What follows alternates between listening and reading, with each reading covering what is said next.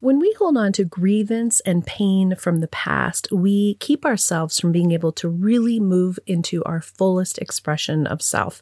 We need to practice forgiveness from the soul recovery perspective dissipating the energy and releasing the past for good. If you're interested in this profound transformation, I invite you to join me in Colorado the weekend of June 8th and 9th to have an incredible experience with others on this same soul recovery journey two full days of immersion in the soul recovery process where you will indeed leave transformed.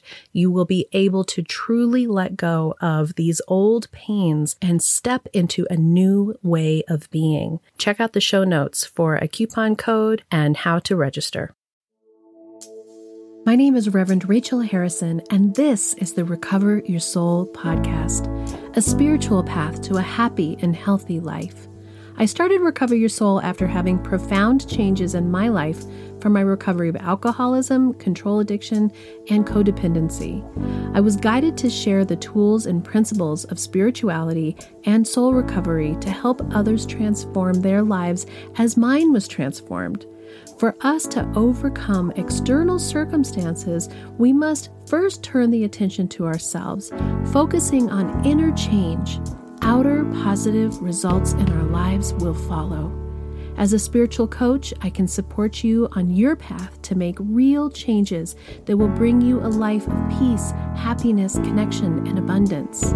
Visit the website recoveryoursoul.net to book coaching sessions, read the blog, listen to some of my original music, and subscribe to receive email updates. I think of Recover Your Soul as a community. Follow us on social media and join the private Facebook group to support each other and connect. For an extra episode each week and to support this podcast, become a Patreon member or subscribe on Apple Podcasts. Together, we can do the work that will recover your soul. Welcome back to Recover Your Soul. I'm so, always so grateful that you're here spending your time with me today. So, when I was thinking about what did I want to talk about today, you know, generally what I talk about is just stuff that is going on in my life or coming up for me personally, or that I am helping somebody else with that seems like a really good thing to share with everybody else that's part of the soul recovery journey. And I have been so impacted and so influenced lately with the lessons that are coming from this fire in Louisville and with my mom losing her home and moving forward and and just the incredible strength that I'm seeing in the experience that I am really been thinking a lot about control. You know, we talk about control here a lot in soul recovery and this need that we have as human beings to have certainty. We want to have certainty in our relationships. We want to have certainty in our lives. We want to have certainty of what's coming next. And part of the story with my mom was that walk that we had around her neighborhood four months ago, where she said, I know that you really count on this house as your retirement and you can't count on it. And at that moment, even in that moment four months ago, which is down the road of my soul recovery journey, I was counting on certainty. I was wanting something that I could hold on to tightly that gave me safety. Knowing that I would inherit, potentially inherit this house, helped me feel like I was going to be okay because both Rich and I have been hard workers our whole life, but we don't have a huge amount of money saved up. We still have to work really hard every month, every day to get ahead, to pay our bills, to, to be in this middle class life that we are so grateful for. And what I realized is I did have that part of me that wanted the certainty, the knowledge, the thing that I could kind of hold on to that would allow me to rest inside. And we talk a lot here about the discomfort that comes from relationships, the discomfort that comes from not being sure, the discomfort from fear of the unknown, of what we are wanting to be sure of. And since that has gone from me, this certainty that I was holding on to in this dwelling that no longer exists, and the freedom that I feel from my soul recovery to know that I'm still okay. And that it's given me even more opportunity to really be aware of the fact that I can trust that I'm going to be okay. I can trust that I'm being led and directed in the right place. I can trust that if I am in my spiritual foundation, that the circumstances on the outside or these conditions that I want certainty for, I can let go of.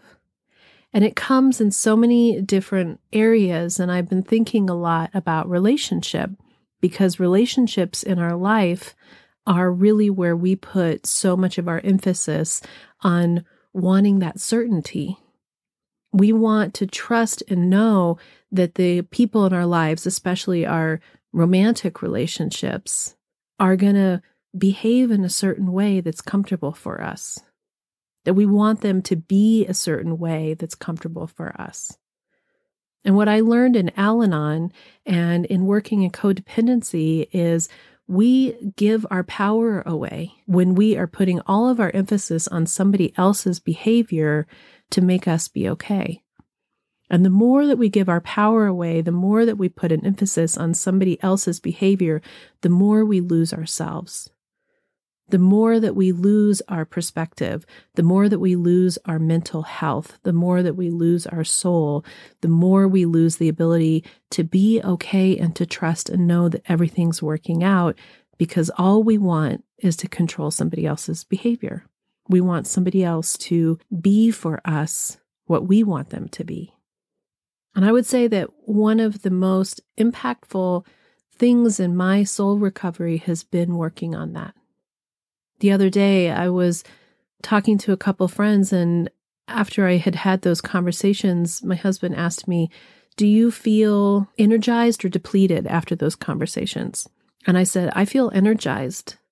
I feel energized after I talk to or work with people or just hold space for them because I have let go of the feeling that I used to have that I personally was responsible to make something happen for them, to fix somebody else. We can't fix or make anybody else be or do anything other than who they are and what they want to do.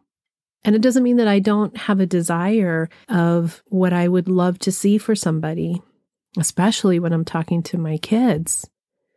But I've learned over this time that I can offer experience, strength, and hope when they ask for it, and they luckily do ask for it.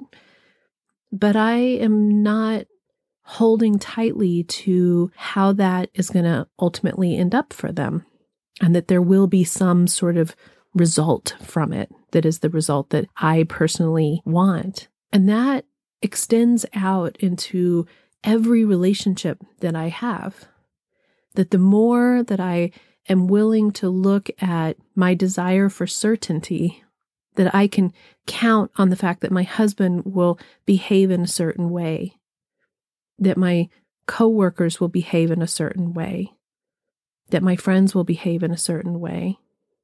The more I let go of that, the more freedom I'm feeling inside. The more allowance I have of trusting that the process is working out and that I can't actually see the beauty of what's in front of me or the greatness that's being laid out for me because I had this narrow path of how I wanted it to go. But we can be in relationships with people and things can be happening that feel really out of control. That's part of the recovery from Al Anon. That we can have people in our lives who are alcoholics we can have people in our lives who have other addictive behaviors or are abusing other substances, and their lives are really out of control and we love them so much and we want to be involved in their life. We we want them to change. And so a lot of our attention turns to those behaviors that they have, whether they're sneaking something, whether they're not telling the whole truth, whether their interactions with other people are uncomfortable for you, whether your interactions with them don't provide for you that depth of connection and intimacy and relationship strength, certainty that you want. And so we can get really attached to wanting somebody else to behave a certain way. And the more that we get attached to that, the more we personally suffer. So the work that happens in the rooms of recovery, which is so profound to be able to let go and to look at, is really to come back to ourselves and to remember that we can have a preference of how we would like the people in our lives to be. And we can have boundaries of what's acceptable behavior or not. Having someone lie to you or be deceitful or manipulate you or use you in some way is not healthy behavior. We don't lay down and allow that to happen but we turn the attention to ourselves and look even more closely at what is going on for us internally that is being triggered, that wants a certain type of behavior, that needs a certain type of connection with somebody, that wants some sort of approval, that wants to feel safe. And can we turn that attention to ourselves and find those places in ourselves where we say, Oh, that is really coming back and hitting things that happened to me in my childhood. In a past episode, I talked about how in recovery, I had started to really allow memories and feelings to come up. I don't think and remember in exact stories and exact situations. I think and remember in feelings. And I have examples of one of my best friends from high school. She can remember every single thing that happened, every single detail, every single person's name. I couldn't tell you any of those stories. Once she starts to tell the story, it's as if I get re immersed into a movie that I watched before, but I couldn't recall the movie on my own. But I could tell you how I felt at that period of my life. And so I went back and was allowing myself to re engage in some of those memories. And the memories that came up for me were about abandonment and about not being popular and about friends really rejecting me and the depth of sadness and loneliness and emptiness and worthlessness that that felt like for me. And once I was able to touch that, I could see that so much of the relationships that I had with people came from this place of wanting that to heal, wanting that to be reevaluated and wanting to not feel those feelings that I had as a child. So, approval, pleasing people, wanting people to like me, being in relationships with people that were fun and exciting which is interestingly enough, generally alcoholics. I was always pretty low key and not very good at stuff. So, this part of me that when I found Rich, he was full of energy. He was sparkly. He was magnificent in his ability to do everything. He was great at sports. He was great at art. He was great connecting with people. He was gorgeous. He was super sexy. That appealed to me. But what also appealed to me was the high energy that often comes from an alcoholic. I liked that. But if I mirror that back to this part of me that wanted to be part of something bigger than what I felt my life was as a child, I can see that that's why I was drawn to that type of person. He was not my first alcoholic boyfriend. As a matter of fact, they all were. So that's a reflection of me and something that I'm drawing to myself because I need to learn about it. I don't think that everything happens to us for a reason, personally. And again, anything that I say in my podcast comes from my own mind. Take what you want and leave the rest. I am not trying to proselytize any one way of thinking or believing. As a matter of fact, I think it's incredibly important that you think and feel and believe what is right for you and you discern the pieces that you want to hear and take in and don't think that this is quote unquote truth. My personal belief is life comes at us and we can decide whether we're going to take the curriculum of life, that we can see this lifetime as an opportunity for our spirit, our soul to grow and change and develop, or we can see it as a pain or as suffering or as a way that isn't good, that we just feel like life is just hitting us again and again and again. So things happen, like my mom's house burns down. Do I think that that was a lesson in her life? No, absolutely not. I don't think that was some grand plan of God to teach these thousand homes that were lost. No, I don't think that's what happened. But I think life is complicated. I think life is messy. Life is difficult. Life is beautiful. Life is full of unknowns. And so that certainty that I was talking about, where we feel like we want to attach to something so that we can feel sure, makes that complexity and messiness of life complicated and difficult. But when we transition that thought process and say, I'm interested in the curriculum of my life, I'm interested in looking at not what's happening to me, but for me, not what's happening in the relationships around me that are annoying me, but how can I turn this attention to myself and release the need to control and know and have certainty in my life? Can I be uncomfortable? Can I be okay even if the circumstances in my life around me don't feel okay? Can I allow other people to learn their lessons too? I think it's interesting that I've been totally like this, where I feel like I'm learning, but I want other people to behave and not push my buttons. I want them to sort of be more healed and better than I am. And then I think, well, why would that be the case? If we're all growing and we're all changing and we're all learning, why am I expecting other people to show up different than me?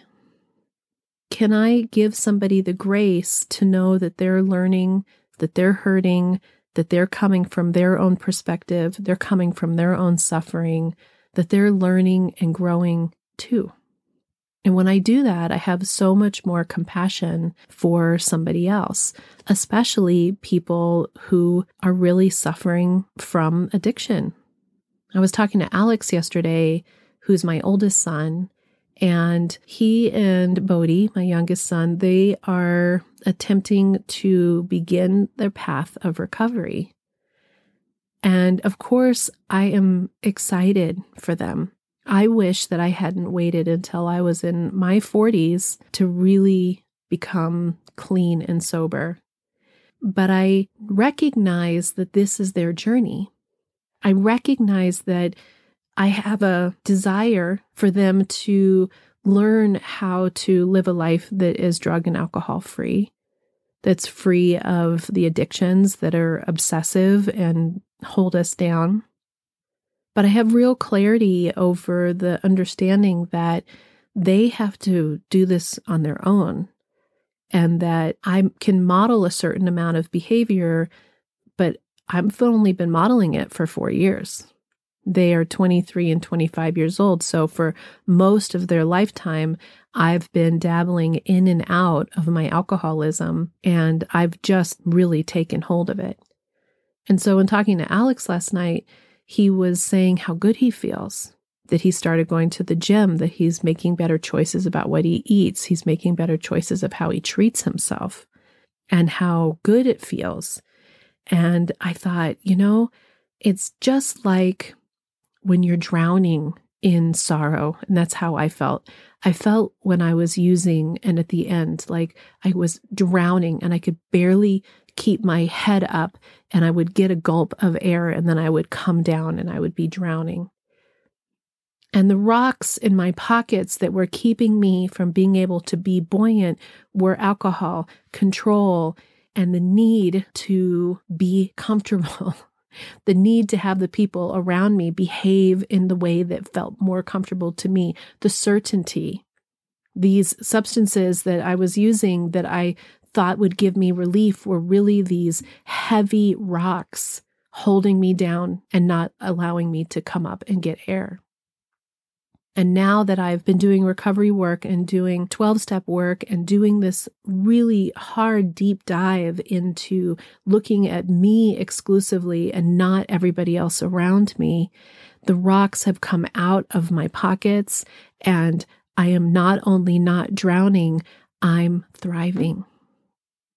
What I thought was helping, what I thought I was doing that was controlling something to make it better for me was killing me. And so when we are interacting with other people, even if you don't have a substance problem, our desire for other people's lives to be a certain way for us, to be comfortable, to be happy, to feel secure, to have certainty, are like heavy rocks holding us under the water. But it's really hard to imagine letting that go.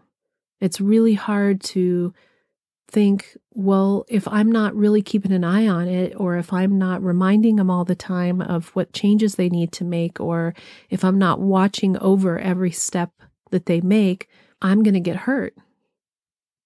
And you might get hurt. But you're hurting already. You're hurting deeply already by drowning in the fear. So, if we do this work of keeping the attention on ourselves, looking inside at what does that fear come from? What am I supposed to learn from this? What can I learn from this? Not even what am I supposed to learn? What can I learn from this that's going to help me be able to lessen that heaviness that is keeping me down, that's drowning me? And it's just one day at a time. It's just one step at a time. And in the 12 step, we talk about just step one, just recognizing that we're powerless, that we feel like our life is unmanageable, accepting that that's true. That's an incredibly powerful step to start to let go of the control, the need to control, the desire to control. And other people in your life need to be doing their work too, but we can't force them to do the work in the way that we want them to. And so often, if we step back and we look at the situation, and especially in situations where we want to be in, can you love somebody enough to let them find their own way? And can you love yourself enough to put yourself first and not need the certainty in that relationship or for that person to let the process happen? And sometimes those processes will deepen your relationship and you will be an inspiration and a light that uh, somebody else sees and says, I want more of what you have. I see that you're happier. I see that you're more fulfilled. I see you're more relaxed. I see you are not as agitated. I'm interested in what that is, and I want more of that. And you learn to grow and to expand and to heal together. And some people aren't ready. And then you make a decision on your own whether you can be with that, whether you can allow that process in another person as you yourself are expanding and growing, or whether you need to not be in that relationship. Only you know the answer to those questions. And each person's life and each person's relationships are uniquely different. And there is no model that says, if this is happening, you do this. If this is happening, you do that. But the more that we put the attention on ourselves, the more that we lean into our higher power, the more that we stop obsessing over somebody else's behavior, the more we can be free, the more we stop drowning, the more we thrive and I want you to thrive. It's a real example to watch my mom, who moved into her new apartment yesterday, a woman who had everything, if you listen to last week's podcast. and now has minimal stuff. And you know what? She's okay. And I think grief will continue to have its way with her and it will have waves and she will miss that old life. But there's a letting go of the certainty that is opening up to a new, expansive, incredible way for her to live. And that watching her do that, and for me to actually be okay during this process too, and to not need to fix her, reminded me that this work is valuable and it's worth it and it's working. So take a look at that certainty, the desire for certainty. How is that landing in your life? Can you be open to the flow? Can you let go of the need to have it all be exactly how you think you want it to be? And trust and know that everything is working out for you, even when it doesn't feel like it. Until next time, namaste. Thank you for listening, and I hope this episode offered you tools, guidance, and inspiration on your journey to recover your soul. If you'd like some support and encouragement with your soul recovery, book a coaching session with me. When you're ready for change, it's amazing what can be done in just a few sessions. There's never any long term commitment. This is your personal journey, and I'm just here to be a guide and assist you in connecting with your fullest and happiest self visit the website recoveryoursoul.net, where you can find more about me, Rev Rachel, book your spiritual coaching sessions, subscribe to receive email updates, and even listen to some of my original music. We thank you for supporting the production of this podcast by donating on the homepage or subscribing on Apple Podcasts or becoming a Patreon member. When you become a member or a subscriber, you're going to receive an extra bonus episode each week, and your support is really appreciated. By following, subscribing, and reviewing this podcast on your favorite platform, you're helping to spread the Recover Your Soul message. We hope that you will follow us on Instagram and Facebook and even join the private Facebook group to become part of our transformational community. Together, we can do the work that will recover your soul.